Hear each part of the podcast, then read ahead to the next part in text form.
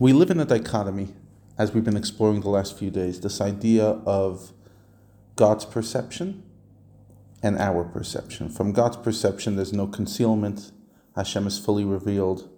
From our perception, there's concealment, and they're both of value.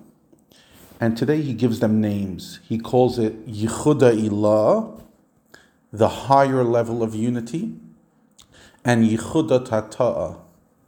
These are in Aramaic, the lower level of unity. Yichud, unity, Ila'a, higher, Tata'a, lower. In Yichuda Ila'a, and the higher one, where the world only exists in potential, it has not yet emanated from the level of Malchut. Malchut has not yet allowed for there to be separation and division and independent entity. In that reality, everything is one because literally there's nothing else. Yichuda Tata, the lower level, is a state of the world once it has descended from its source and the, crea- the creatures, the things that have been created, are aware of their own existence. In this reality, Havaya, the higher level of Hashem, is concealed. Only the level of Adnus, the way Hashem is our king, is revealed. But remember, the fact that he's our king creates a distance, which means that we cannot see him, which means that there is a, a hiddenness of the name of Hashem, of Avaya.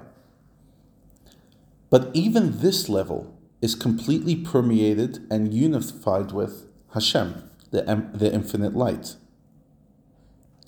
Another way of putting it, Yichuda Ilah, the higher level, is how the oneness of Hashem is felt in the world of Atzilut, the highest level, where the truth that everything is nullified to Hashem is tangible. Yichuda Tata, however, the lower level, is how the oneness of Hashem is felt in the created worlds, the lower three worlds, where Hashem's oneness is only grasped intellectually, but is not seen directly, and therefore it is very hard to be experienced emotionally. Most of us struggle emotionally with this idea that God's here. We could believe it, we could understand it, but it's still hard to get your heart around it because it's hard to have an emotional relationship with something you cannot see. But ultimately, the difference between Yichuda Ilah and Yichuda Tata is only in perception. They're both seeing the, the same truth, but like we gave the analogy, one is seeing a piece of glass clearly, and the other one's seeing it as a mirror. Each one's looking at it from different sides. So it's both true, but it's just depending on, on perception. And as we've been saying, Shema Yisrael Hashem Elokeinu Hashem Echad, the first line of Shema is the expression of Yichuda Ilah, Hashem's higher level of unity, where Hashem, Havaya, and Elokim, Elokeinu is one concealment and revelation are one. There is no difference. It's pure. However, in the second level of Yichud Tata, the lower level, Baruch Shem Kvod Malchuto Le'olam, Hashem's Malchut, Hashem's royalty, Hashem's kingship creates the Olam, but there is now, seem at least, to be a separation.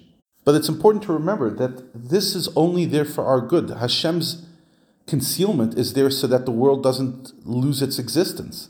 Otherwise, there would be no world in order for, for there to be a world of time and space, Hashem has to hide himself. And in a way, and here is a final thought.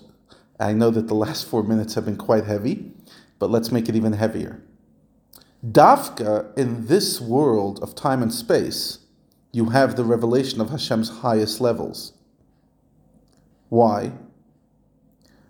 Because what did we say? We said that the more the higher Hashem's spirituality is, the more he has to hide himself.